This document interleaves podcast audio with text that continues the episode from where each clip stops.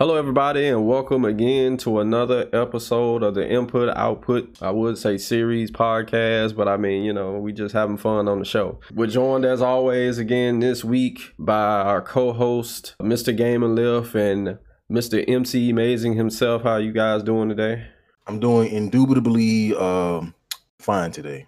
Yo, everybody out there, what's going on? It's your boy MCE Mason coming at you today with our with our crew with another input output. What's happening, people?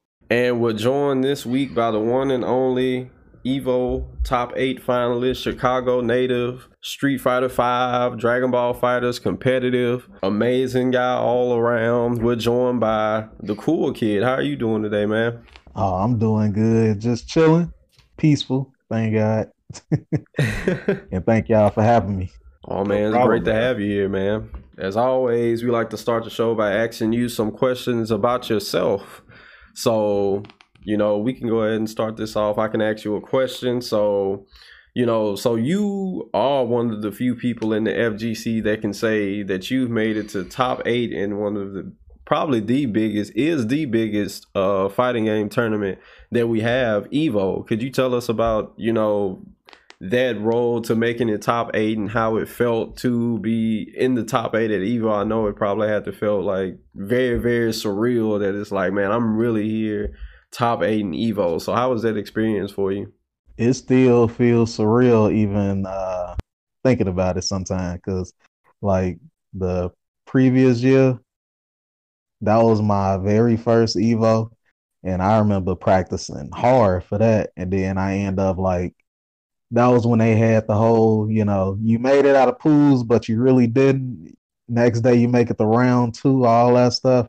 And I think I like lost in like round two before it even got top 16 and all that.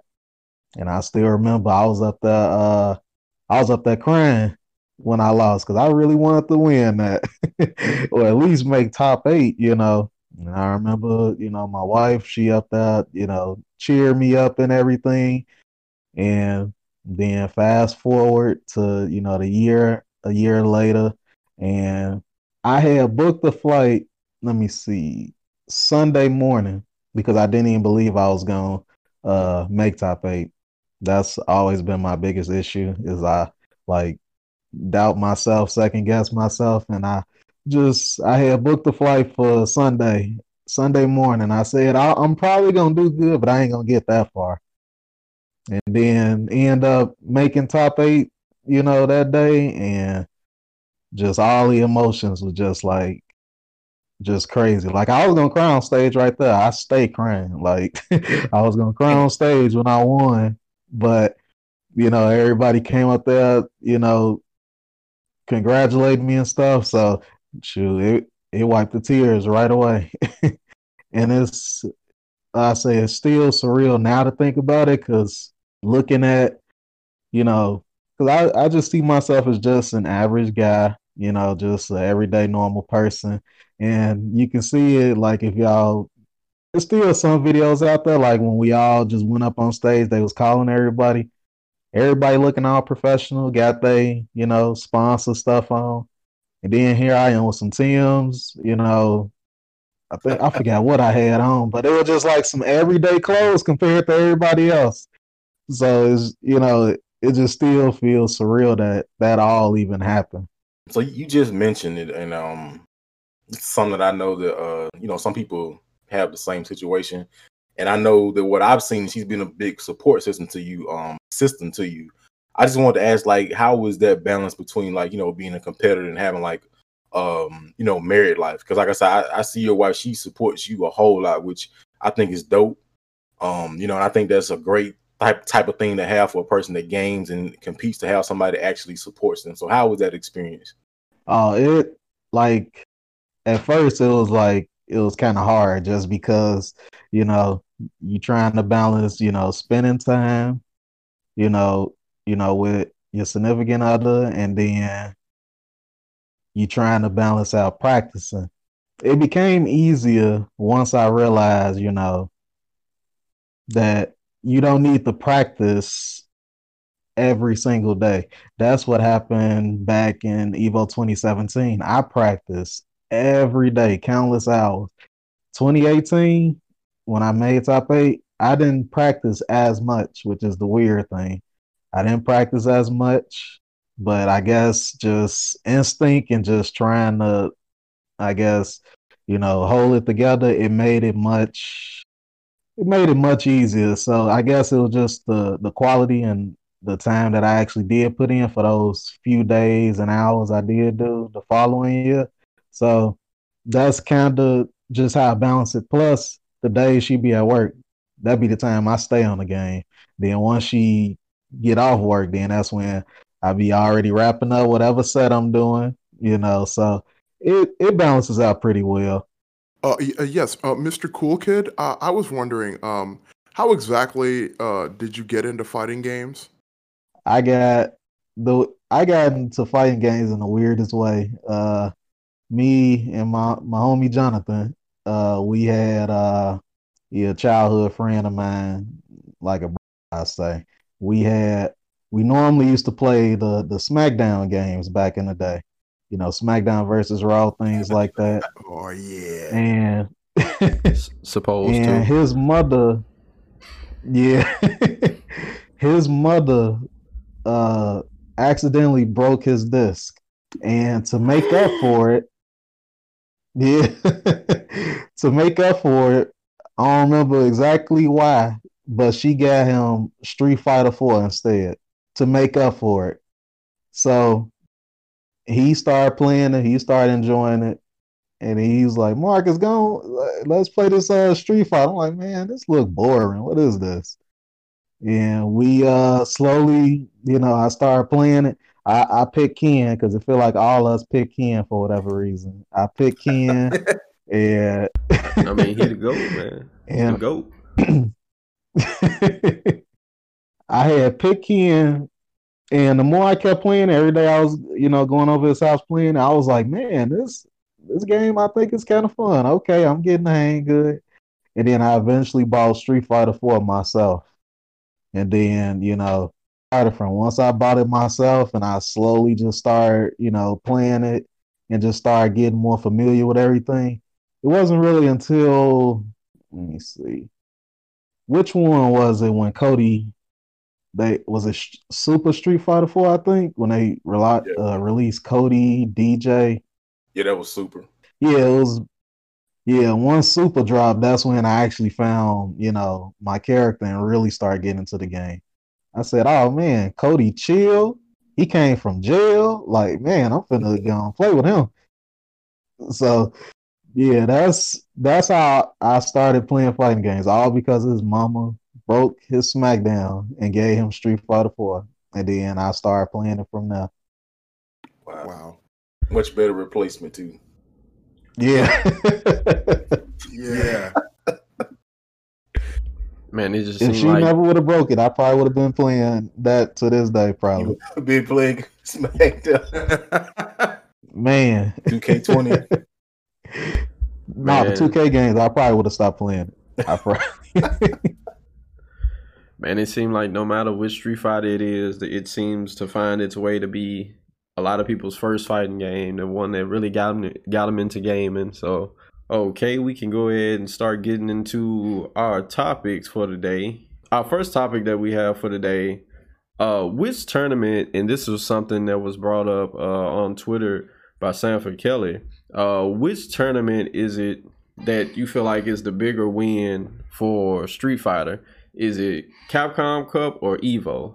Uh, a lot of people had a lot of different opinions on this, uh, as always in the fighting game community on Twitter.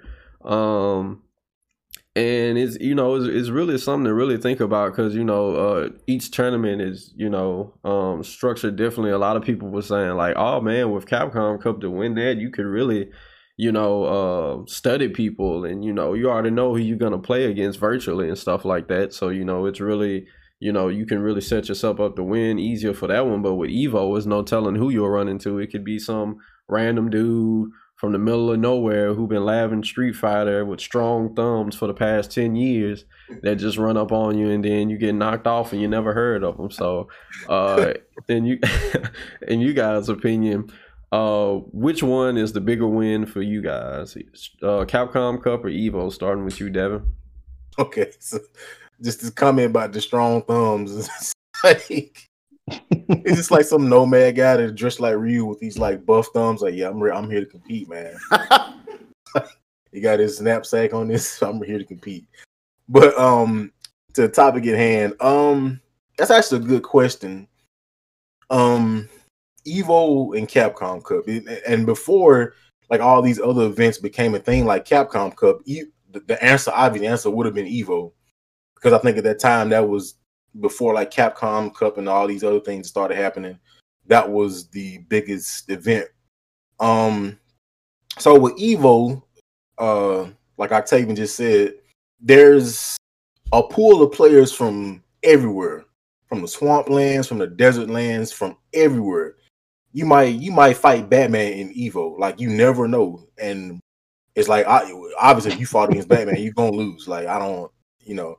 So that's the thing about it. You might run into somebody, yeah, somebody that you never heard of. And let's be honest, there's a lot of people out here that don't have like quote unquote household names that are actually really good, but for whatever reason, they just might not never had that exposure or got to play against people. And then you see you play like, oh, he beat so and so. This guy beat GamerBee, and it's like, oh, that was a fluke. Like, no, nah, that guy was actually pretty guy like, but nobody knows who he is. So, um, now Capcom Cup again, you can study your opponents. At the same time, the opponents that are in Capcom Cup, they're all like top echelon players. So it's not like it's still, oh, this is easy just because I can study these people. You, you still got to be in your A game. But if I had to pick, I would probably say Evo because I think it's more of a, um, as opposed to Capcom Cup, just looking at the two things, I feel like Evo is a less controlled environment and there's a lot more variables that, you know, can go I guess, wrong. And again, like I said, you can play somebody like you don't know where these people are from. You don't know what characters are going to play. All these different matchups, you got to like come across different play styles.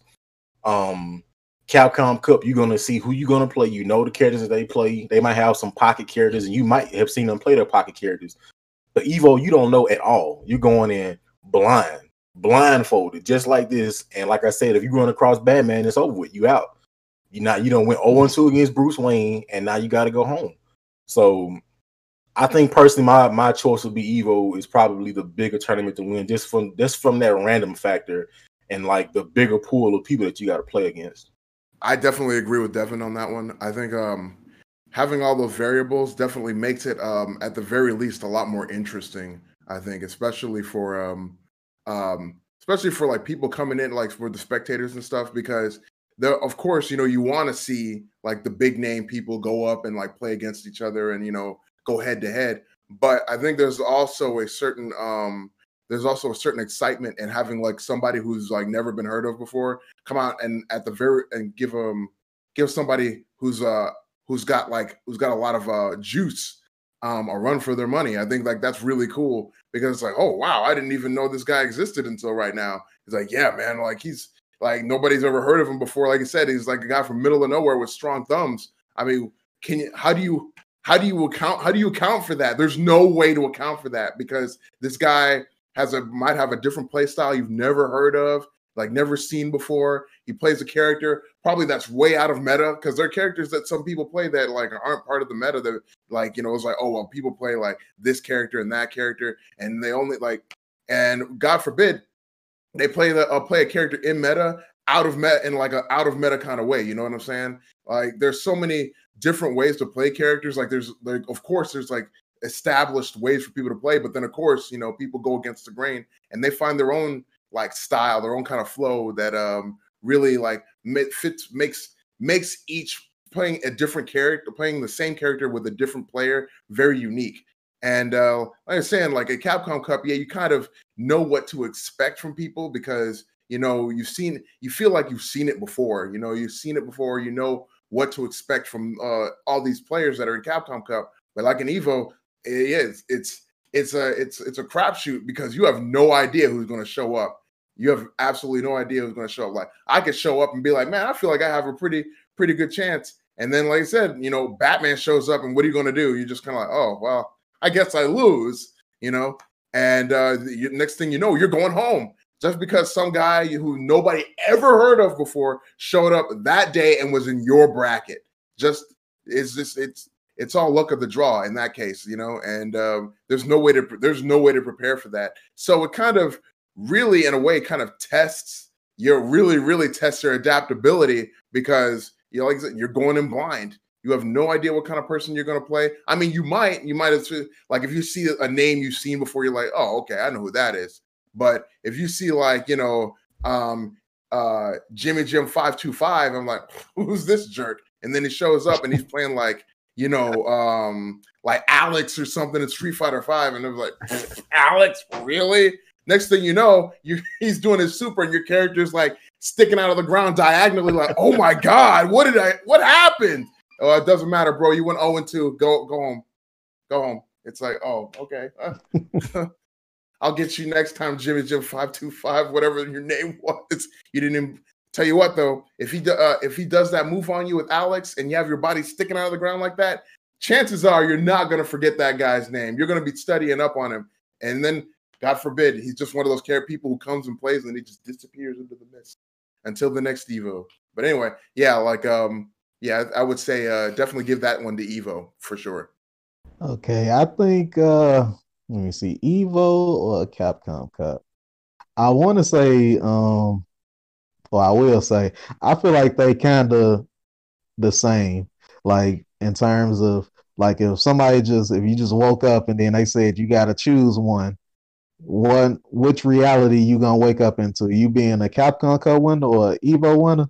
You know, I feel like you know they kind of go hand in hand for different reasons, I guess. Because like Capcom Cup is like think about it's a year long build up to that event. So everybody that got in there is not like a case of, you know, they just got slotted in. It's from a long just year grinding out all these premieres, these ranking events, Evo as well. So, you know, I feel like if you can say you just came out on top you know, a Capcom Cup. And if I remember right, everything three out of five from start to finish, right? If I remember right, everything three out of five from start to finish. And that's the thing that a lot of people, you know, they act like uh, V Trigger just ridiculous. Two out of three really don't cut it. Three out of five is when people feel like, okay, I lost fan score. You know, despite how much they hate V Trigger, they say three out of five. If you lost in three out of five, you just lost compared to two out of three. And then Evo, I feel like Evo is more y'all know wrestling, right? WWE, all that. I feel like Of course. I feel like Evo is like WrestleMania. People go there for the spectacle, you know. Like Evo itself, it's a little iffy to me when I used to go. I swear I used to never feel like I can play casuals there. But I feel like Combo Breaker is like the best event to me. But compared to Evo and Combo Breaker, people gonna say they'll love to say they made top 16 now, top eight there because it's Evo. More eyes on there. You know, people just like y'all say, people come out of nowhere. They'll wait the whole year just to come to Evo and to hopefully, you know, make a name for themselves. Just, you know, the whole event could be terrible, but you can just say, and you will feel good saying that, you know, I made top 16 or top eight or whatever at Evo. And the stage itself as well, just, you know, looking at the stage, it just looks like just a, it's a big spectacle. That's what I feel. It feel more like a, a spectacle than just a straight up just FGC event.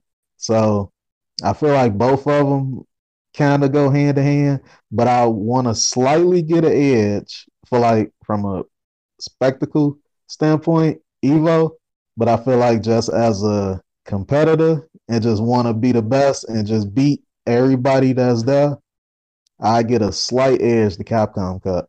Yeah, that's understandable. And also with Capcom Cup too, you know, you'll say that everybody can study the next person, but you know, just as well as you're studying them, they're studying you. So you got to be able to, you know, figure into that. Like, what what is it about my game that he might be looking at that he can expose? Do I know myself well to be able to go in here and do exactly what I need to do. So, you know, it's it's different things with both of them.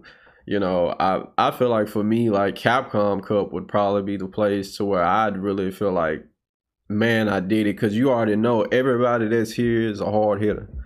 And if I was able to come out of here like against the best in the world that would guarantee gonna be there, because you know in Evo, there's been a lot of times where you're expecting somebody to make top eight and they've been knocked out in pools, and you're just like, oh my goodness, GamerBee's out of the tournament, like he's not here anymore, and it's like, man, I won't even get the chance to play, you know, the people I was hoping I'd play in top eight, but at Capcom Cup, you know that everybody you're going up against is somebody who's who's thirsty for it, who you know is the best in the world, so.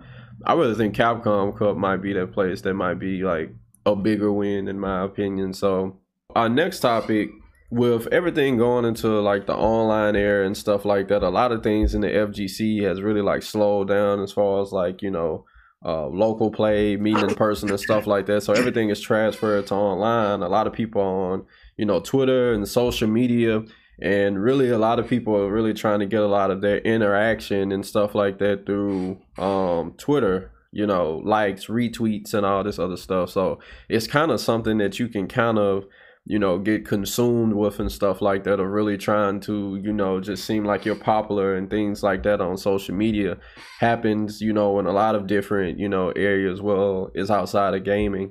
Um so which leads to the question do you feel like the FGC is really leaning towards more so like people are starting to care more about the likes and retweets and you know the popularity and things like that more than they are more so focused on you know the craft of creating content you know really being diligent about your craft and the games that uh, that we say we love and stuff like that. So you know we can start with you devin. How do you feel about this?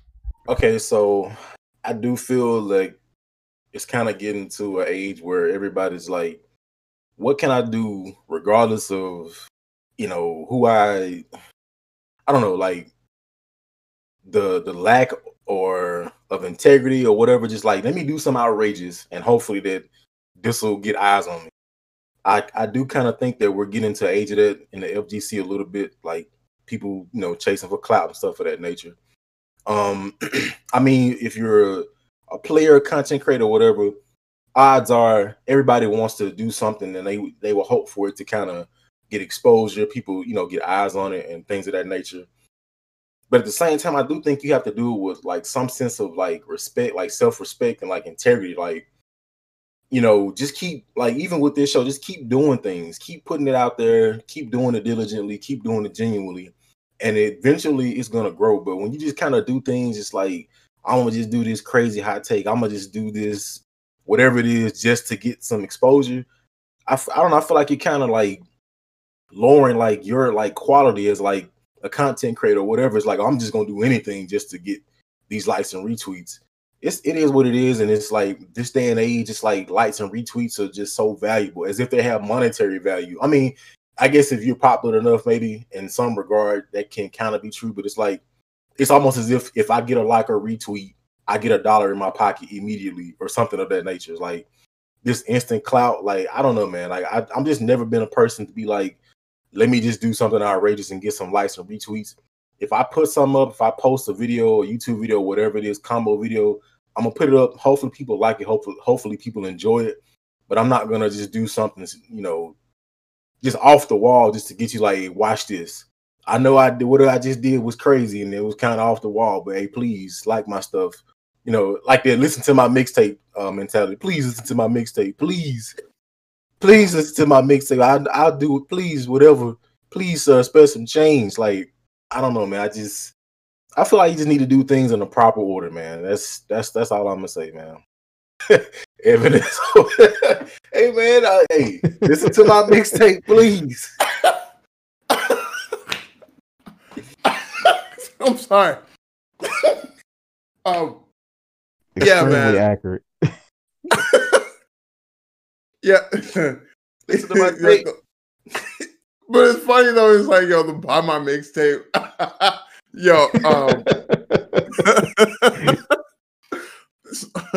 but you know what? The thing is, is like I, I, I agree. Like that, it is an issue kind of with the whole clout chasing thing, but I feel like like let's be honest, that's like a that's a thing like in pretty much every everywhere, like all yeah. over the place, all the time. It's everybody everybody wants to be a star. Everybody wants to be like the like oh man, like I went viral, you know, and stuff like that. Like you know, it's um because I mean it's uh, people want it's people want to be like want to have like that kind of instant like instant gratification. I think so people know what trick what like gets under people's skin sometimes. People know what kind of like you know activates those neurons in your brain. So oh this is oh this is tantalizing. And like you know like people want to people are looking to hit on that on that sweet spot you know? Um but you know it's it doesn't always work. Sometimes you end up putting something out there and you kind of people going well what were you thinking? But i mean like that's that's one of the hurdles on, on the on the path of ch- of clout chasing, man. Like you know, you you basically just throw something out there and do some wild off the wall stuff until like uh, something works, I guess.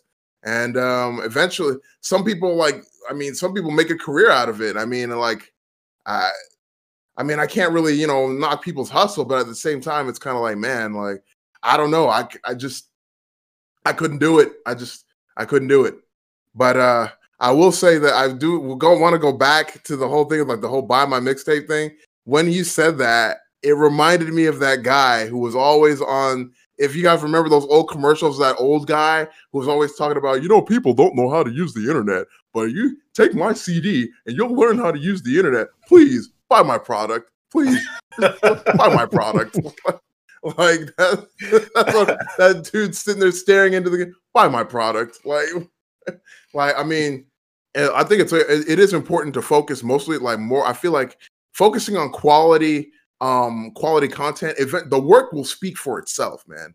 Like if you focus on uh, producing quality content, the work will speak for itself. You might feel like sometimes it feels like it might feel like oh well, you know who's watching this, like who's looking at it. You know, people are watching. People do notice that stuff, you know, and it's important that you that you focus on doing what you like sticking to your guns and doing what you think is the best thing for you you know? And i mean and I, I would say like honestly speaking that goes either way. It goes either whether you want to do like one thing or the other. You know you're doing like you know if you're going to if you're going to go for like that like that big like explosive like i'm going and doing some crazy stuff you're going to do it okay fine do it. Be safe about it but you know do it to the best of your ability. Either and if you're going the op- other, other direction you know you're focused on making quality content do that to the best of your ability too. I mean, either way, like the most important thing is to make a product that you can be proud of, not necessarily like because the clout will come.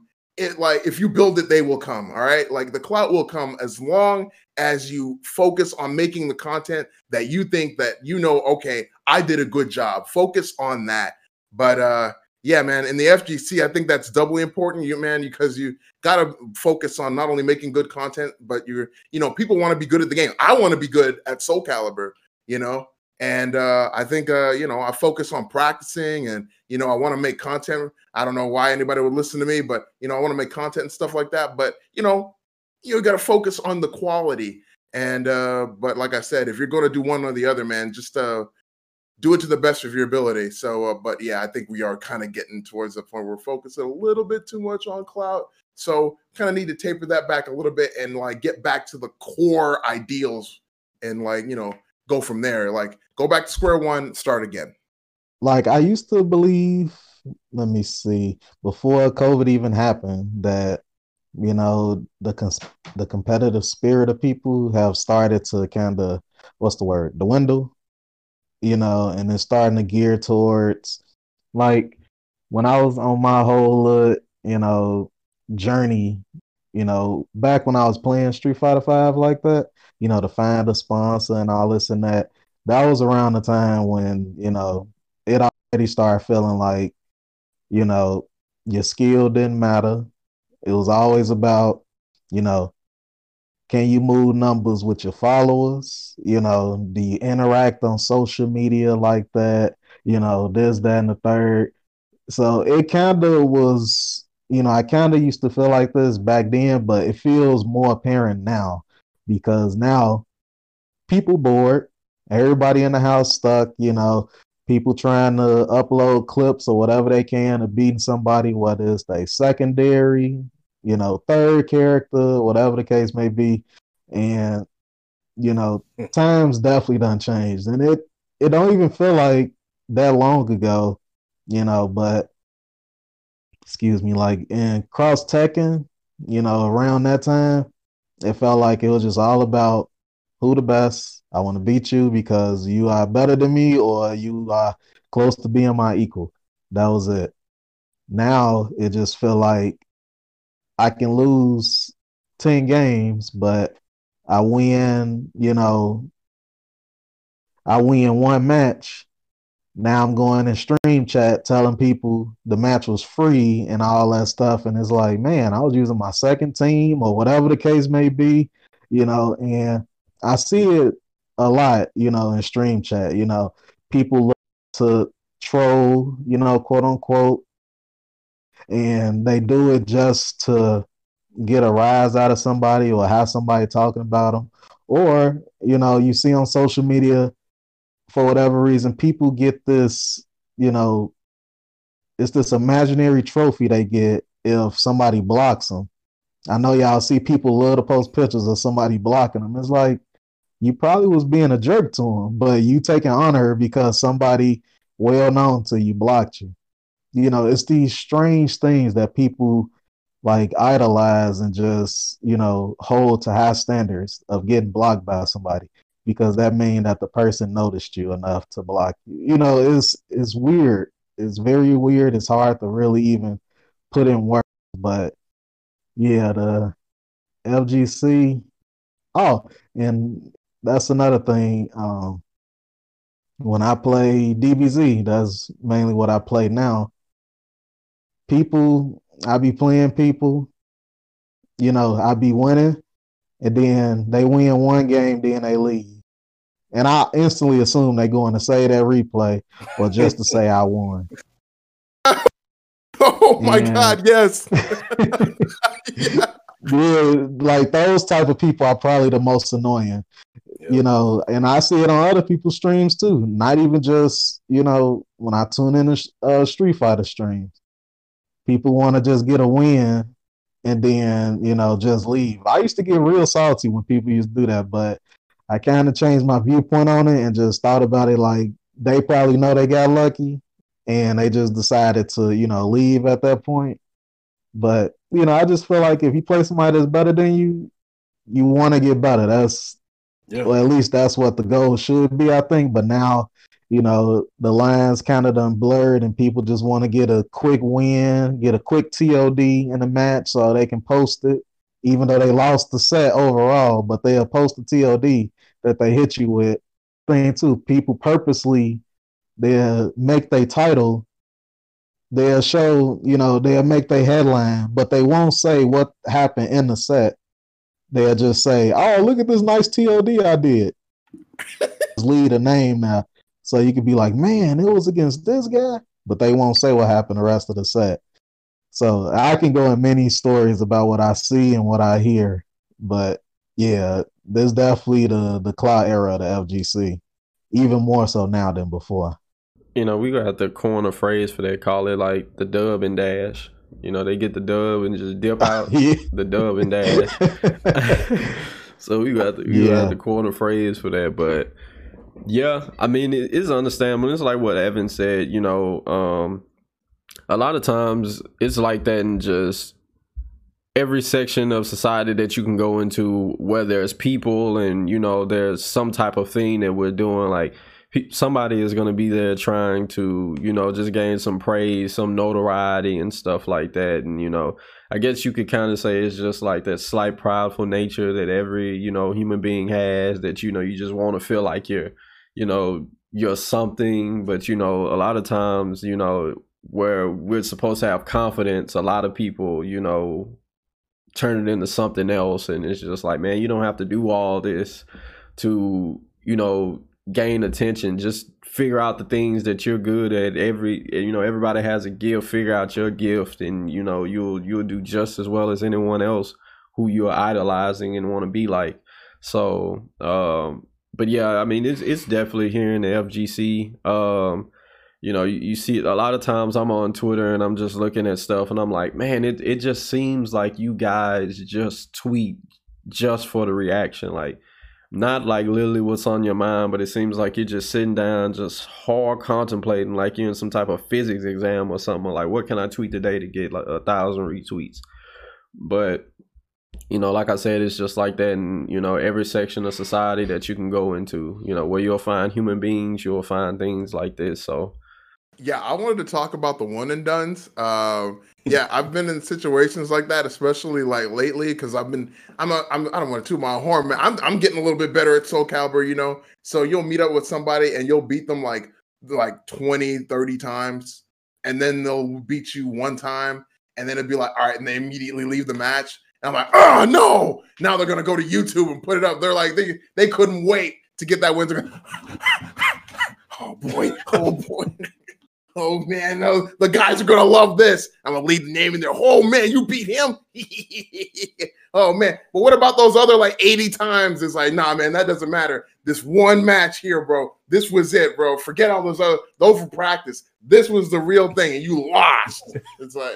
Uh, Like you lost the only one that counted out of all that. He's like, we had a hundred, we had hundred matches. You won ninety nine. I won one, and that was the one that mattered. And that's the one we're putting up on YouTube too. And we're gonna put sound effects, and we're gonna put like captions and everything like that. With slow down. Oh, did you see? Oh my! Look at, look at. Oh, look at this. I'm like, oh man. So, whenever I'm on a, on a win streak again, I, I, whenever I'm on a win streak against somebody, I'm like, you know what? You don't get to win your honor back. And I leave. Like if I beat him like 30 times, I'm like, you know what? Nah, you don't get to. I know what you're trying to do.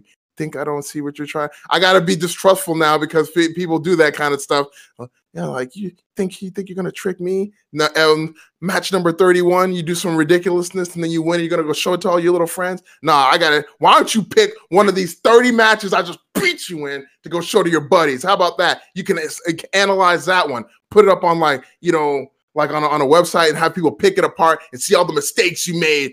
Well, you know what? The big mistake you made was playing MCE Amazing. Oh, got him. All right. and so I just want to say this rude. I just thought about it. It made me think about this story. When I was in college, they we had a, a Madden tournament at our dorm. So my first match, I beat the dude. The second match, I had to wait for. We said there's like you do some practice matches. I'm like, okay. So we had one practice match against this guy. He beat me by like one point, like 13 to 14. This guy says to the TO, Hey, I just won. I'm like, dude, that was a practice match. He's like, no, I just won. I'm like, that was a practice match we just played. We were waiting to play our actual match. He's like, and he was like, okay, he won. I'm like, that was a practice match. You just beat me in, my dude. We weren't even playing. Anyway, that, that just brought that up. That was long ago. I just like, bruh, you know what? Forget it. But I want to go on what Cool Kid just said about um just like weird, weird um tendencies, like feeling like you get a trophy because somebody blocked you. Like we are definitely living in a notice notice me senpai era. Like that is that is what this era is. Notice me senpai. Notice me senpai. Like I don't know. And if I had more like if I was a bigger name in the community, let's say I had like a you know a lot more followers, a bigger exposure, I would be the king of blocks. I like I would have everybody famous because when it comes to blocking, I my block game is strong. I should be sponsored by Legos. Legos, I'll let you boy. my block game is strong. I've had people talk trash. Like one guy played in Dragon Ball a while back. He sent me a message. So I'm like, "You lost, like you just lost," and he sent me some dumb message. And I, I said, "This is what I do every time somebody send me something crazy when I beat them." I say congratulations, you won a spot on my block list, and I just block them. I don't really say nothing dumb, like I don't get mad, curse my. I just block them. Like, what you gonna do? I blocked you. So if I had more pull in the community, I would. It would definitely be a lot of people out there getting a trophy for me because I my block game is strong. I remember back in Street Fighter Four when they had championship mode in Vanilla Street Fighter. Some Sagat dude, he played me. I beat him, and he a message. And I blocked him. He didn't, and the message he sent wasn't even in proper English. I'm like, bro, if you're gonna try to come talk trash to me, at least talk trash to me in proper English, okay? Like, learn how to write a sentence first before you try to talk trash to somebody. You know what I'm saying? Like, it's it's it's crazy, man. The clout era is is real. Um, I don't know if you remember this cool kid, but you actually did a um, you posted a Gogeta combo. He's like, can somebody find the last bit of damage for this combo?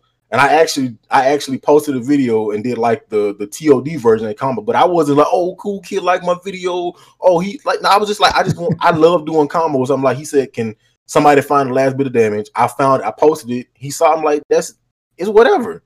You know what I'm saying? I wasn't like, oh my gosh, cool kid. He saw my video. Like it's you know what I'm saying? It just he saw it, this cool. He was like, Can somebody optimize this? I found the last bit of damage. That's it.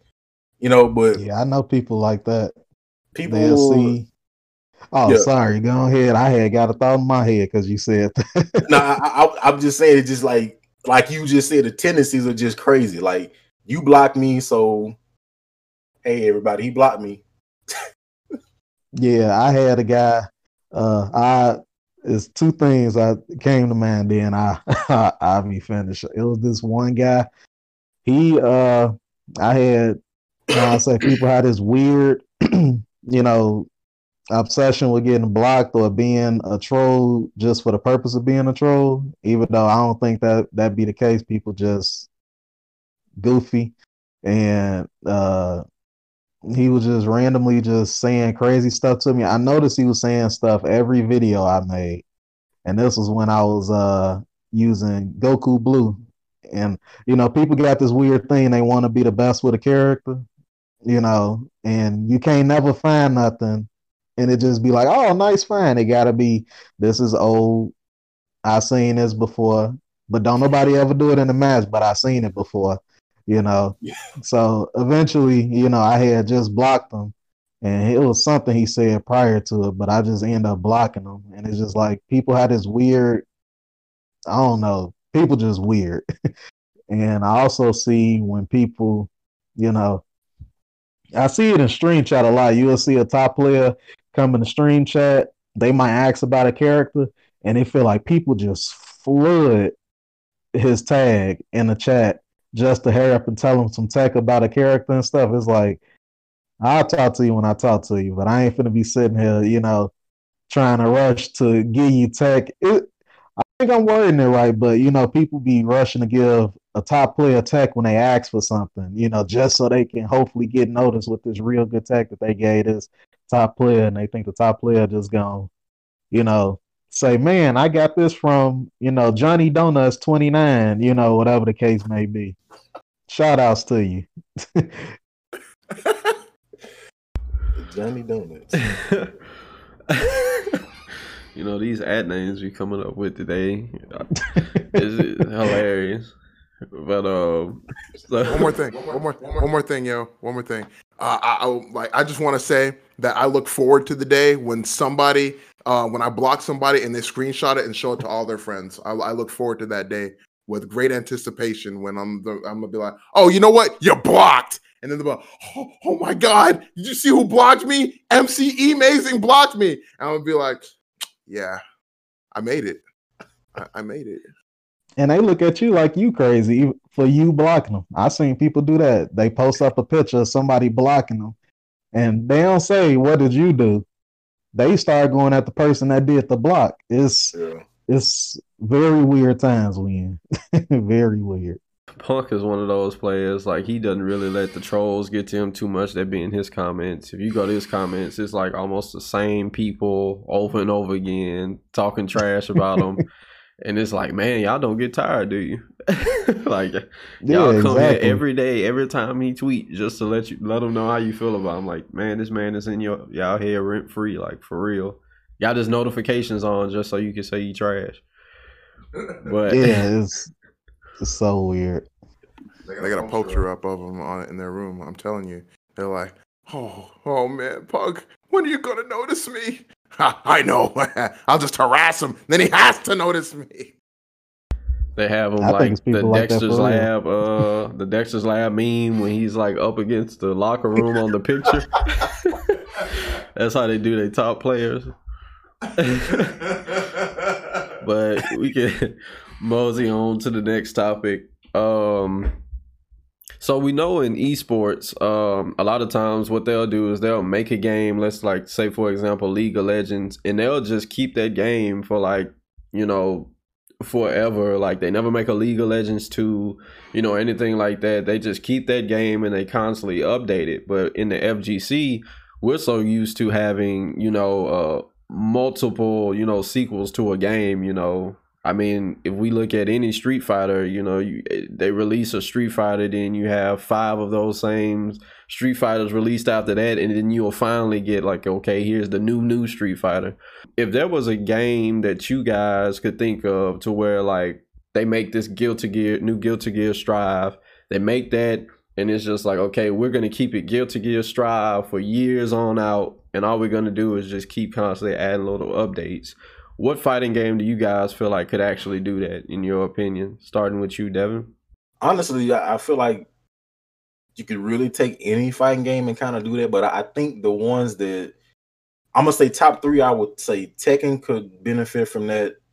Uh, Tekken, Street Fighter, and Dragon Ball. Um, Street Fighter for one, because I mean, they might as well. It's, every Street Fighter comes out, you're gonna get about 50 versions of it, so you might as well just be like, look Street Fighter Five, we just gonna update it because you're gonna nowadays Street Fighter Five Super, Street Fighter Five Ultra, Street Fighter Five Ultra Instinct, Street Fighter Five Blue Edition. You really want to keep Street Fighter Five for forever? Oh, oh well, I'm just saying Street Fighter. oh well, I'm just saying Street Fighter in general. I thought you you were just talking about the general games. Um, nah, nah, out of here. Well, yeah, yeah. nah, I thought you just meant like just a game. Like if there was another Street Fighter, just do that type of format for it. Um. Oh, okay, I got you. Yeah, I wasn't specifically talking about Street Fighter Five, but um, I think Dragon Ball could do it just the way they set up. You got all these extra characters. Um, they could put extra stage costume. Just update the thing. You don't have to make it like Dragon Ball FighterZ 2. Just update it. Might do a slight visual update or something of that nature um, add some modes, whatever. Maybe improve upon the uh, online lobby system. Uh, Tekken as well. I mean, I, I feel like Tekken Seven is kind of doing that. Like they got all the seasons. Um, I don't know when Tekken Eight will come out, so I don't know how long they're gonna run Tekken Seven. But it seems like they got like a pretty good plan for it so far. Um, yeah, I think Street Fighter, whatever the next Street Fighter is, they could do that. Um, Dragon Ball and Tekken, but I, I think that Street Fighter would probably be the one that would benefit the most from it, just because it's notorious for having a million versions of whatever Street Fighter it is.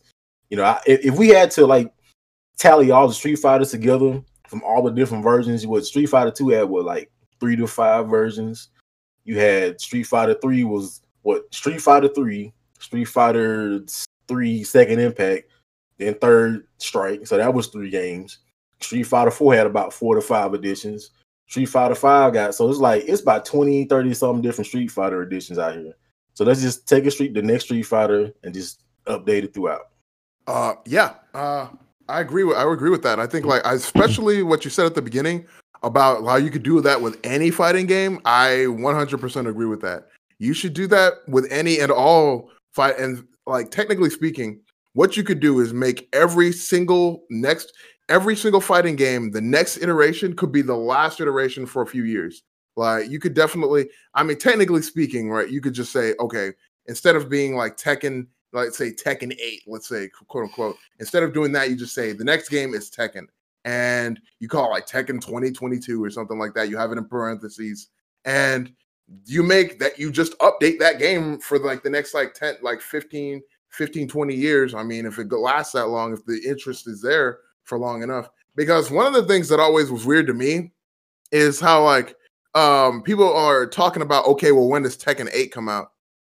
Why are you asking about Tekken 8? They're still updated. There's nothing in Tekken 7 that can't be fixed. Can't can't be fixed with like a with a with a patch. Like it's most of the like there's like the mechanics of the game are pretty solid. Like most of the problems that people have with the game are like small glitches and stuff that character specific stuff. But other than that, Akuma. there's not a whole. Would you say Akuma? Yeah, exactly. Yo, yeah, you know what? The great, the best patch for that, just patch him out of the game. But you know, like the, the thing, there's see, like I said, there's nothing that can't be fixed with a simple patch. Um, I I don't know. It just to, to like. I mean, of course, people want Street Fighter Six because I mean nobody likes Street Fighter Five, but like, um, you know, as far as like a game like Tekken is concerned, I mean, you could just there's no need really at this point to go to a Tekken 8. You can just update like Tekken 7 over and over and over again, like the mechanics for the game. I mean, rage arts or whatever, right? But like we like for the most part, it's a pretty solid game. So there's no real need to up to like make a Tekken 8. There's no real need, I, I think, at this point to make like a Soul Calibur 7. Soul Calibur 6 is uh pretty pretty decent. Like, I mean, and even if they put it this way, even if there are mechanics, there have been um like like you can just patch out stuff. You know what I mean? Like there may or may not be some mechanics you might want to patch out, but for the most part, those games were pretty solid. There's no need to make a, a, a Soul Calibur 7 at this point. Just update Soul Calibur 6. Just make tweaks and balance changes to Soul Calibur 6. Just like just add characters, change the characters you have, make sure they're balanced. Of course, when they come out, most of the time there's some really crazy thing going on with them. Um, refer to Leroy, refer to Geese Howard, you know, stuff like that. But uh, for the most part, I'd I think um yeah, uh I think you can do that pretty much with every game. Some games you got kind of have to wait till the next iteration for like Street Fighter um Street Fighter 6 cuz Street Fighter 5 nobody wants that to stick around, but like like the like some of the 3D fighting games, I think you could just stick around with those. I think that would really contribute to like, you know, then you have people constantly coming in and people kind of feel like they're not they're not waiting for like another game. You know, it's just like, dude, this is the game. Start playing the game. I'll just first say the quicker we get rid of V uh, V Trigger Five, I'm all for it. I can't wait till it's over with. You know, I don't even call it Street Fighter Five no more. It's just V Trigger Five. That's that's wow. all it Yo. is. I can the quicker we get rid of that, that don't need no iterations from years upon years. At first, I thought it did, and then all it came down to was still about V Trigger. So I I rather we just scrap it and just start all over, and hopefully the next one be, you know, that game that we can be like for years upon years upon years. but the one game I think would really benefit from it is uh DBZ. I feel like DBZ I don't really use this term often. I don't really like using terms that everybody else uses, but this one is extremely accurate. Uh, Arc System, they are what, what they say, fumbling the bag because they um, DBZ it's DBZ. It's the you know you should have stages like hyperbolic time chamber, things like that, costumes, like the the characters they all had different costumes, different areas they done fought in, and we only got like a what two handfuls of stages, and we've been having these same stages since basically the beginning of time. It feel like, you know, and I feel like that's a game that could, you know, the gameplay itself it can use some tweaks, but I, I don't feel like it really warrants, you know, a whole different game. The lobby system they can update that. You know, it's you know, small things I feel like they can do, but it don't really need a big giant overhaul. Like they could just do like how Smash Ultimate is doing. They just keep on adding characters, you know, doing little things to the game. Cause like for example, Smash, I don't even know how they gonna bounce back from this when they come out a new game. Billion yeah. characters. And then you just gonna start all the way over just to start off with what, 30? You know, like yeah, I feel like they so far in, ain't no turning back now. Like you just might as well keep it, you know, for a very long time. So I feel like DBZ could definitely benefit from that as well. Yeah, it, I mean, you know, it'd be some taking some getting used to, you know, since the FGC is kind of spoiled to where like if if there's a game out and you don't particularly like something about it, you can just be like, oh, well, you know, we'll get another one. So, you know, let's wait for the next one. So, you know, we kind of been spoiled for, it, but I do think like if we did do that, I think we could also do like Smash Ultimate and have it to where like you just have one per console generation. Like this is the one you have for the PS4. This is the one you have for the PS5. This is what you have for the PS, you know, 59 if they decide to go that far. But um, so I, I, I think that would be um good, and and I do think you know just having that one game instead of just having like You know, like Devin would say, Street Fighter Five in the Air Edition, Street Fighter Five Classroom Edition, Street Fighter Five Barbecue Cookout with the Family Edition. You know, I, I, I, I, lit. I don't know, man. Real?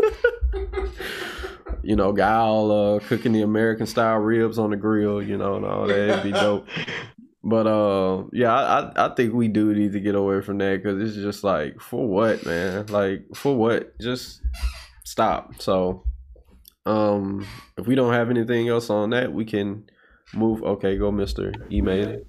Yeah, I, I wanted to say, yeah, I kind of, I really do in terms of like Smash. I really do agree with Cool about that. Like, it's like, yeah, you're you're really far in now. I mean, you have a, you added Sephiroth to the game. Like, they're adding Sephiroth to Super Smash Bros. Ultimate number one. And I mean, like, yeah, there's like how many characters are in the game now? Like, how many characters? I don't even know. How, how does anybody know off the top of their head how many characters are in Super Smash Bros. Ultimate? Like, how many characters are in there? Because it's a lot. It's a lot. Know where to start? yeah, it's there's a decent amount of characters in Super Smash Brothers Ultimate. I mean, like, how? I what? Seventy four. Seventy four. Yeah, with Sephiroth, I guess you could say seventy five. Yo, the next Smash that come out is gonna be called Mugen. Yeah, basically. I mean, what 70, 75 characters? Bruh, if you don't launch with at least like 50 characters in the next game, forget it. There's no point. You might as well just keep updating this game. I, just carry it over. You named it Super Smash Brothers Ultimate. What comes after that? Armageddon? Like, I don't like what comes after Smash Brothers Ultimate? What exactly would, would you name it after that? Like Super Smash Brothers Mega uh Mega Omega. Oh, now they're taking tips from freaking Capcom? Like, dude, just just keep it ultimate. Just yo, just just update ultimate. Matter of fact, what they should do is if they make another console, just port over your characters you already have to the to the next upgraded version of the game and just keep it going. You might as well just do that from now on and like say, oh, okay, you have the character, you have the game. All right, fine. Here's a new console version. What we're going to do, you just um, install it. Like we'll give you the game at a reduced price, maybe if you bought the previous game, and then you can port over all the characters you've already unlocked, especially if you bought them through DLC. You know what I mean? Especially if you already like if you got them through DLC, which is pretty much how character. I mean, I'm over here acting like people unlock characters. Like, no, you just buy them now. So yeah, you're gonna want to take all your characters with you to the next iter, the next quote unquote iteration. Just keep the same game because nobody's gonna want to like after getting 75 characters, buy buying up to 75 characters, a whole bunch of characters. Then it's like, all right, so um, yeah, we're starting over, and we're gonna have like 25 uh, characters in the lineup. There are 100 characters in this game. Good luck. Ultimate Super Smash Brothers Ultimate. Hey, yeah, I, it'll I, come back to bite too. I mean, I feel like they could make another one. I mean, it's, it's, as many characters as they have in Smash Ultimate right now. There are so many more that people want to see in the game. So you could just make another one with just those characters that people didn't get this time. So, but I mean, you will have those people that are still mad. It's like, man, you put Sephiroth in the game, ain't no going back. You know, if he ain't in every Smash Brothers from here on out, we we riding and throwing our switches out of the window. You know, so I mean, I think they could do it because I mean, there's people that I want to see in Smash that's still not in Smash. So if they made another Smash and put those in there, I mean, be like, eh, you know, all right. They could put them in this one. But I'm saying they could, but if they didn't, then I wouldn't be tripping. So raise the expectations too. Oh, like uh, what's that game? Like quick example, uh, Grand Theft Auto. Grand Theft Auto way too far in now. How they done did yeah. Grand Theft Auto Online. So when they dropped uh, Red Dead Redemption, everybody figured Red Dead Redemption was gonna be just like GTA Five with you know in terms of the content. And then once Red Dead Online flopped, people really despise Red Dead Online now because it didn't the same level of attention or content as Grand Theft Auto 5 did. Bro, Grand Theft Auto 5 been out since what, the PS3? Now yeah. the PS4, now the PS5. My goodness. Exactly. It's like, my, like we, we gotta let it go, man. That, like, be... my goodness. it's, I can't wait till they drop it. Like PS3 to PS5 is still no Jack Four. That's crazy, man. like I said, yo, but you'll get Jack. Yeah, I'm telling you, bro, it'll come out like the same year that we get on um, Half Life Three. This will be your last episode, sir.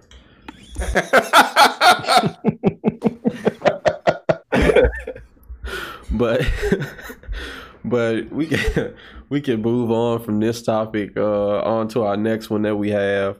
Um so our next topic is if Street Fighter was to, if Capcom was to come out right now and just say, you know what, we're tired of making all these different versions or different styles of Street Fighter, you know, three Alpha felt different from, you know, three, three felt different from four, four feels different from five. If they were to just say, you know what, forget it, man, we're gonna take one of the styles that we've done so far, and we're just gonna make that into the solidified style of Street Fighter from here on out.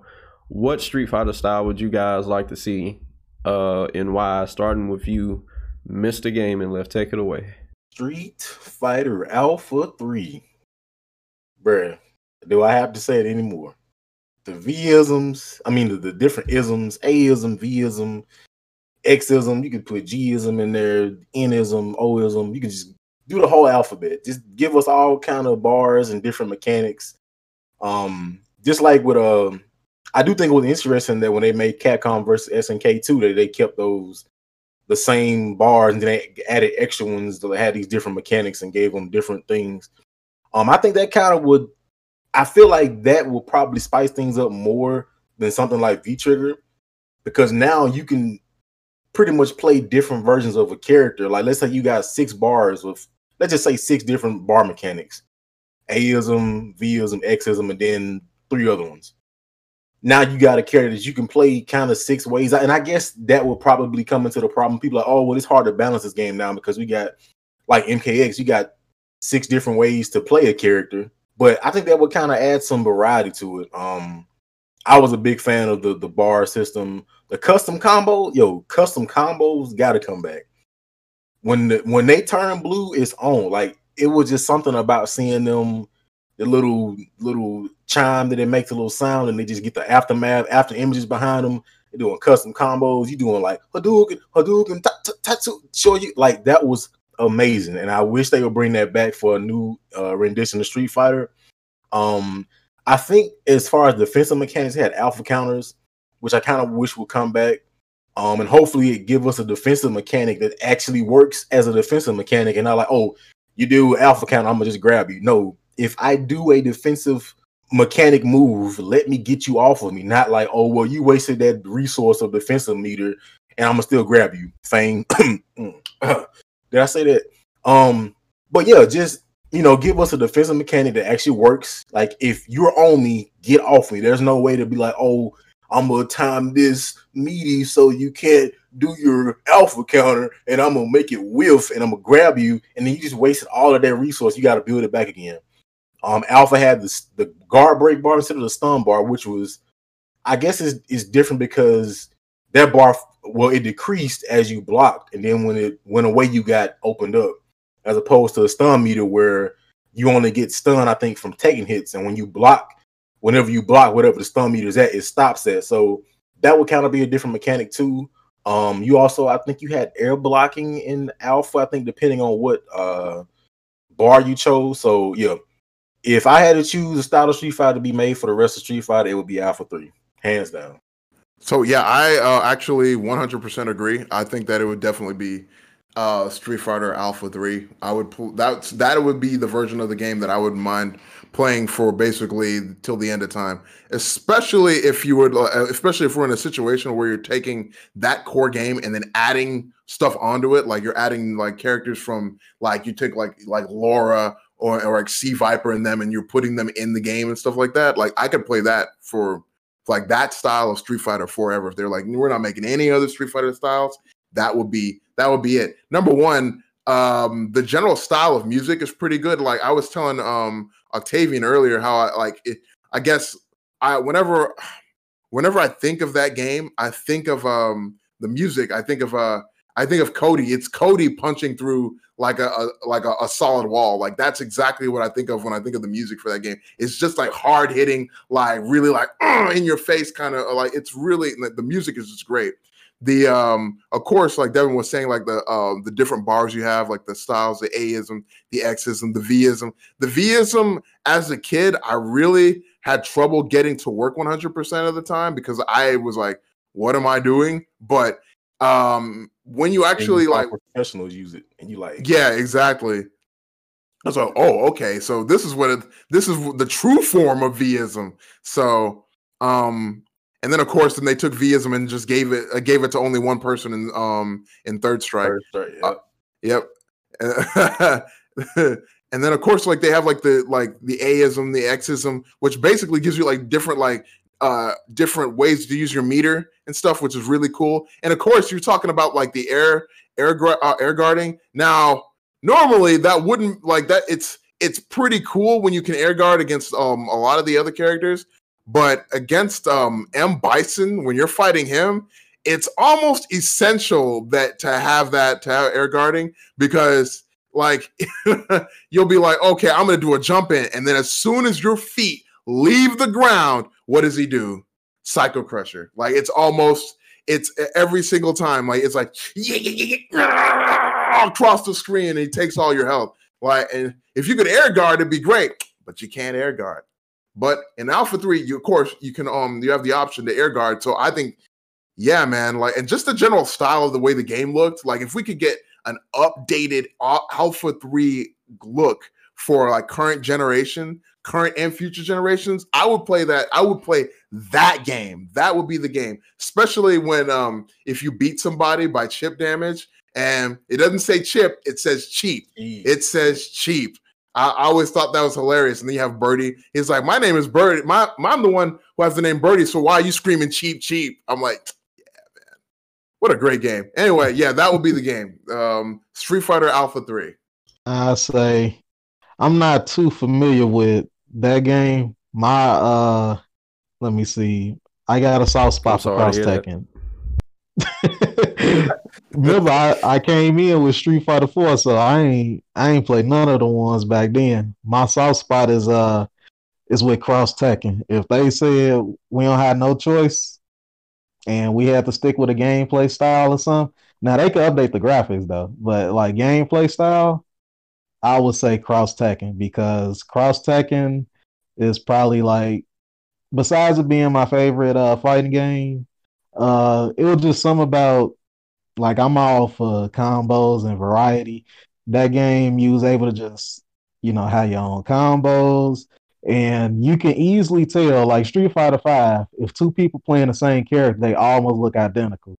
You know, besides probably like one combo, but they all look and play the same.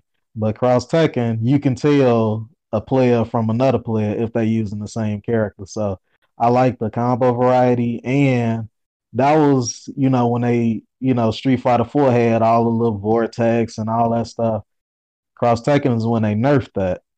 So it was more about it was kind of like you can play whatever style you wanted to. Like how y'all see now, Street Fighter 5, you can't really play your own style because trigger comes into play and that just negates everything. And you know, what's the word? Cross Tekken got um the alpha counters which was actual like real alpha counters. If somebody wanted to was all up on you, and your character was close to dying, you can alpha counter. It's a hard knockdown, and they, you know, and you can raw tag just so you can get them out. Like it was actually legit, and I always felt Tekken was like the last game Capcom really tried at. I, I don't know what they're doing with five, but I feel like Cross Tekken was like the last game that they really tried at. And could bring back color customization. I I love changing my colors of my characters. That was just, you know, it had a little bit of uh, what's the word, personalization to it, you know. So for me, I it'll have to be Cross Tekken. I just want to say, um, you know, one thing that it would be really nice to come back, especially, you know, um, in like, well, yeah, like in Street Fighter, is the um, is the uh what you call it the uh interactions at the beginning of a match. Like we really don't have that anymore. We yeah. like those are pretty much done. Like th- we haven't had anything like that since before Street Fighter 4, I think. Like they they kind of got rid of that. And you remember like like Street. Uh, I I hate to keep bringing bringing this game up, but I mean we have no choice. Like Street Fighter Alpha Three, like if you had like um if you have like you show up like with Ryu and you're about to fight Sagat, and Sagat is like standing there and he's got like Dan and like he's all he just got finished like beating the snot out of Dan, and he's like, "Oh Ryu, you're here, man, get out of here, Dan!" Like yo. You know, or when Sagat and Adon meet up and they're doing like they're hitting, they're attacking each other and their attacks are clashing and stuff. Yo, that's yeah. sick. You know, Ryu, Ryu over there getting fist bump. Yeah, right. Ryu Ken over there giving Ryu a noogie and stuff, and then Ryu's like, "Get off me, man!" You know, like I'm not a kid anymore, bro. Like you know, that that stuff, man. That adds that adds like I don't know, man. Like such personality to the game, you know, like because like you know, like there's you know there's a story, you know, there's lore, but like but then there's also like the game is like, oh yeah, but you know they have these like little interactions at the beginning of a match. It's like, yeah, especially when um that one uh, that I think it was doing that story thing when Gen um and Akuma trying to kill each other at the beginning of the match, and they both like both fail, and they're both kind of like, uh, I guess we have to fight normal now. yeah, man, I, that would be something nice to come back in like Street Fighter. Like that would be really cool to see again. Also, I, I, forgot to mention that the version of Street Fighter I was mentioning also did not include Blanka. So just to put that out there. um, actually, in, in this storyline of Blanka is dead. Like he's like twelve feet under instead of six. Like he's has a 7-Eleven on top of his grave, so he cannot come back to the game. Just want to clarify that. That man, that man Blanka just out here trying to be a character like everybody else, man. Just... Don't. Blanka lives man. matter too. Get that man out of here. I hate the character though. I'm Get with you. that man out of here. When they man. made that stupid uh, plushy costume in five, I was just like, I'm sorry. Get that man out of here. If they decided to not bring Blanka back after five, I wouldn't even complain though. I'm just you wouldn't even, you wouldn't even notice it. you wouldn't even notice. it. Y'all just be happy if Street Fighter Six just started off with Blanka getting rage and demoned into the abyss. that would be a great intro, like him, the Kuma come across Blanka in the wild, and he just like Mitsu, and he's just like, oh, Blanka's gone, cool. I tell you, they do need to bring that announcer from Street Fighter Alpha Three back though. He needs to come back. That man, that man had the whole game hype from the yeah. from the character select, just every aspect of the game, you know. But um, so we can move on to this last topic that we have, and um, Ryan Hart he put out a tweet basically saying that he doesn't feel like the FGC can ever reach like peak potential, you know, in an online only area era.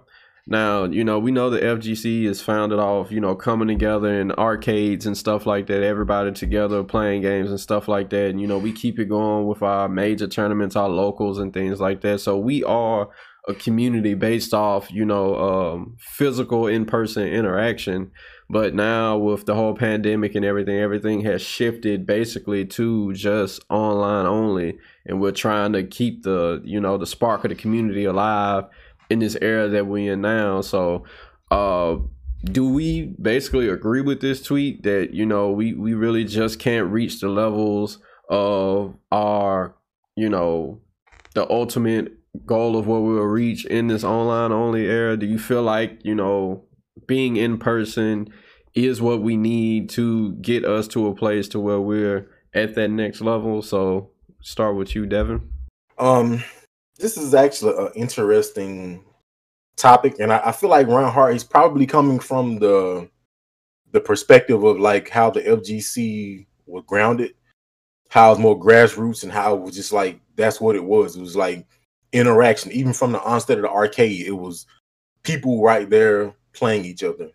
Um, and even now as we progress throughout the years again tournaments and, and events being held in person but i, I do kind of want to point out this uh, a game like fortnite fortnite is has even though it, it's a different entity because it's like it's just this this big thing of a game right but i think a lot of the events for fortnite um was like kind of online stuff. A lot of it's like online qualifiers. A lot of stuff for it was online. Like a lot of the time the only I think events that Fortnite would have that were in person were like the very last like top qualifiers, like the one for like millions of dollars. Um, I know that's again a different uh lane because that's a, a free to play uh battle royale game as opposed to fighters. And again, like we mentioned before, um, fighting games are still they're up, definitely on the rise, but we're still niche just in comparison to stuff like that. Um, I think we can though. I think it's just gonna take um a lot more dedication and work from just like people that are exposing the game online, like online events, online tournaments. Um, and I, I think we've been doing a pretty good job of it ever since like COVID has happened. I think the transition from like um in-person tournaments and stuff like that, like next level battle circuit, a lot of these things have still been consistently going on, even though we're at home. Um, so I, I, feel like there is a possibility that, that, we have an opportunity to still grow and reach a higher level, even if we're not necessarily, you know, playing each other in person. Um, I mean, a lot of these events and stuff are still going on. E League is still happening. Um, the Dragon Ball National, all those things are still happening, even though COVID is still a thing. Um, so I, I feel like it's just a, a different route we have to go. We have to like start planning differently and like a little more strategically like I said, I think it's just gonna be having people that stream these events and stuff like that, like um, you know, I guess you know, spooky, all these different people, maybe even some new people to come out and just give things more exposure and put light on. So it's like, hey, look, we're at the house, but we're still willing to like put these things together and still have a, you know, um, somewhat of a sense, I guess, of virtual camaraderie. So I think it's still possible. I don't think it's like out of the question at all. Yeah, I think um uh like definitely like I feel like um, when when we're asking the question about whether or not like the FGC can reach like its like peak or the ideal spot where it needs to be, you know, without like in person, you know, um, in person interaction, I think like, I mean, everybody, I mean, I enjoy tournaments. I think like you know going to majors, locals, and stuff like that's that stuff is awesome. But that's like uh like Devin was saying like like there are games like Fortnite that most of the presence is online you know. So and like the very very last like qualifiers they do, you know, are in person, but most of that stuff is done online. And we're in that era right now where you know you kind of have to have a shift in mentality about what exactly constitutes a good FGC event. And you know, we're all online right now. I mean, there are a couple, there are a few things that are going offline, but a majority of majority of events are, are conducted online now.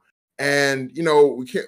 I think we can't get stuck in that kind of uh that stuck in like the place where we're like okay well the only way that we could possibly reach our like true potential is doing in-person is doing in-person stuff. Like i mean it'd be great but i mean if that's not a possibility if that's not a possibility if that was never a possibility ever again so that means that we wouldn't be able to realize our true potential like our our our maximum potential ever? I don't think so. I think that that's a I think we definitely be able to do that. We're definitely people are doing it right now. It's the people are getting used to it. It's it's definitely not something that was gonna. It's it's it's one year. You know, it's one year. It, it wasn't even a 100% full year that we were doing this. You know, and people are just now getting it. Things happen slowly. It's not something that happens quickly. These are things that um occur over time, and uh it's progress. You know, like let's it's like, like call it what it is. It's progress we're progressing towards a situation where either one or two things is going to happen. Either A, we're going to end up having all of our events online, what I mean, which is which might be possible, or B, we end up uh, in a situation where we have like a hybrid FGC where we're doing both online and offline events all the time.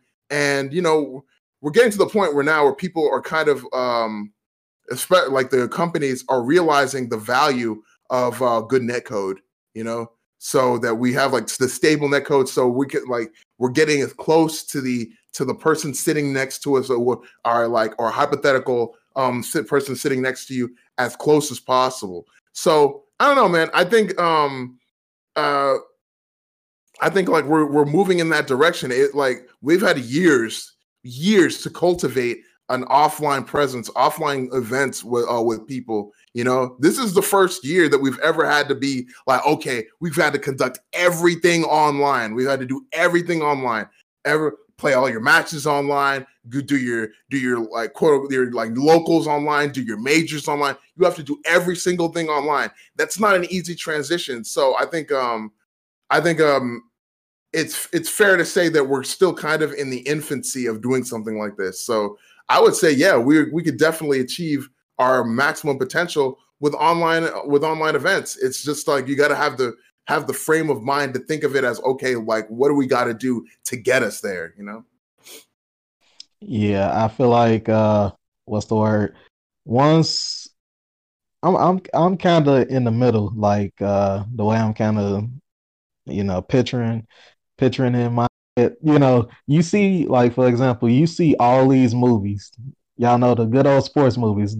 These sports movies they always have uh that triumphant moment when somebody overcomes something, a team win, whatever case may be, and it always be in front of these big giant crowds that that gives that you know that illusion that you know is just this big this big moment and it'd be like that in like every movie especially like i say the sports movies so you know i feel like as humans i know me for example like uh once covid happened it it made it harder, you know, to have, have and passion, you know, to play. Maybe if netcode was there, you know, better netcode like for like me with DBZ, V Trigger Five, you know, if the netcode was there, maybe it'd be different, you know, but the online the way it is, it makes it harder to kind of stay encouraged to really play, really practice, and uh, the online tournaments. Like I won one for DBZ. It felt good to win it, you know, because it was DBZ, and you know, was, I was able to prove to myself, like, you know, I can do it in a different game too. But you know, it's just something about if I would have won a DBZ tournament offline and just a crowd of people just soaking it in with you, you know, basking in the glory of your, you know, your first big win or something like that. I think that's kind of what I think about when he was saying, you know, that you need that kind of human interaction. Like you, you gonna get hyped up by yourself, you know, if you get that win, of course. But it's just that that extra something about if you do it offline and you know you got people that's just enjoying that moment with you. And hopefully, you know, down the line, it be both where, you know, online can be, you know, because of course we got all our offline events and things like that. But I would love if it's events that help you qualify from online to offline events because it's a lot of people, you know, that's really good online, but they don't have no way to get to these tournaments. It's better for people that you know don't nobody know about, or people know about them but they don't know too much about them. So that's why I say it's kind of a mixed bag. I feel like you need both, you know, and you know, like I was saying earlier, good netcode, you know, hopefully that's what it seemed like the developers are realizing, you know, how important having a good online is. Yeah, I think that's it. Yeah, I think you really need both, but I can understand where Ryan is coming from because you know your foundation or your source, you know, if that's what you're built off of and that's where you come from, you'll always be longing for it. You know, um, we're we're founded on you know human interaction, uh, crowds, being around people, and things of that nature. So it's something that you will always be longing for, especially in a time like this where, you know, it seems like you were forced to stop doing what you were doing and not more so like, okay, I have a choice. Let's lean more towards this than that. So, you know, you always be longing for it. It's kind of like kids and their parents. You know, they just, you know, if you separate a kid from their parents, they always long for them because that's who they came from. That's that's their foundation. So, but you know, but I think in this time we need to kind of be focusing more on online because if we just look at the way of the world, that's just where everything is going. And especially now that we we live in a reality where we know that at any moment, like we could just shut down again. You know, this is the first time something like this has happened.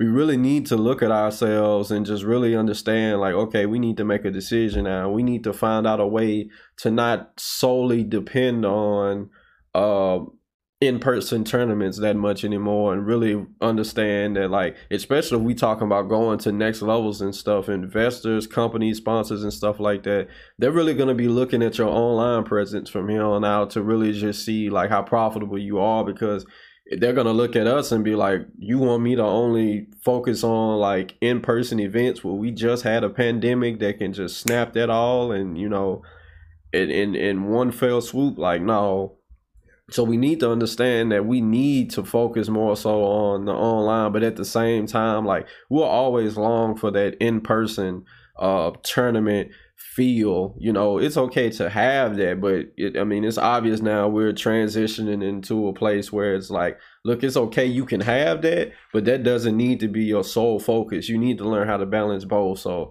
you know, we need to have the in person and stuff like that for ourselves, you know, just to remember where we come from and things like that. But we need to also have the online so people, so because we need to understand like this is where stuff is going. I mean, it's like nowadays if you have any type of business and you don't have a website or a social media presence, like what are you doing?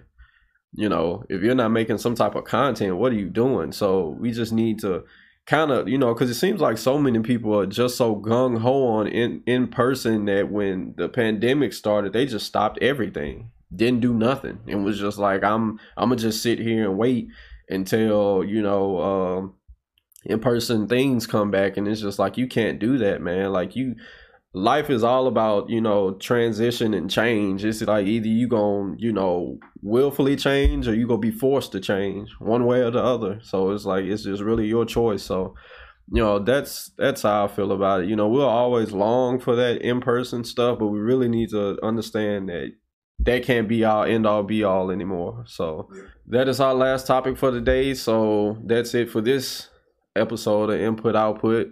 Uh, thank everybody for you know listening and you know hearing us all give our opinions on fighting games. you know, so we really appreciate those who listen, those who are constantly supporting, leaving comments, sharing the videos, and things like that. Uh, we really want to give a special thank you to the cool kid for joining us uh today you know uh cool kid do you have any last words anything you like to say plug tell the people where to follow you anything like that well i just first i'll say thank y'all again for for having me. I enjoyed it and hope y'all didn't mind the shaky camera but i, I think i did pretty good just holding the phone this whole time. Oh, you good man. Yeah, you did great. All right. Thank you. I ain't got too much to add besides, you know, I'm I'm finally getting my YouTube together. So uh my URL is like extra long, so I ain't gonna even tell y'all that. I'm gonna just tell y'all just type in my name and my YouTube channel will pop up like immediately. So um you can follow my Twitch too. No, don't follow my Twitch. I don't even really use it like that. And my YouTube, I mean my Twitter is just uh at Redmond, R E D M O N D 2393. And I think that is it. That's it for me.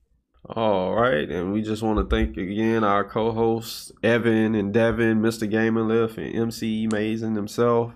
Thank you guys, uh, as always, for your analyst opinions on these fighting games. So, did y'all have anything, last things y'all want to say? Uh, just Snow Blanc and Street Fighter. That's all I can think of. Thanks again to the cool kid for coming on. Appreciate you very much.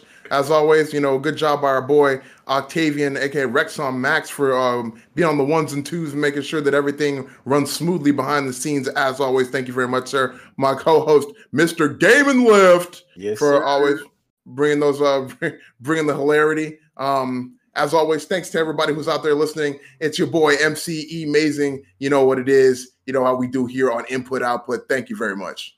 And there's nothing else really to say after that. So we'll catch you guys next time on the next one. Peace out.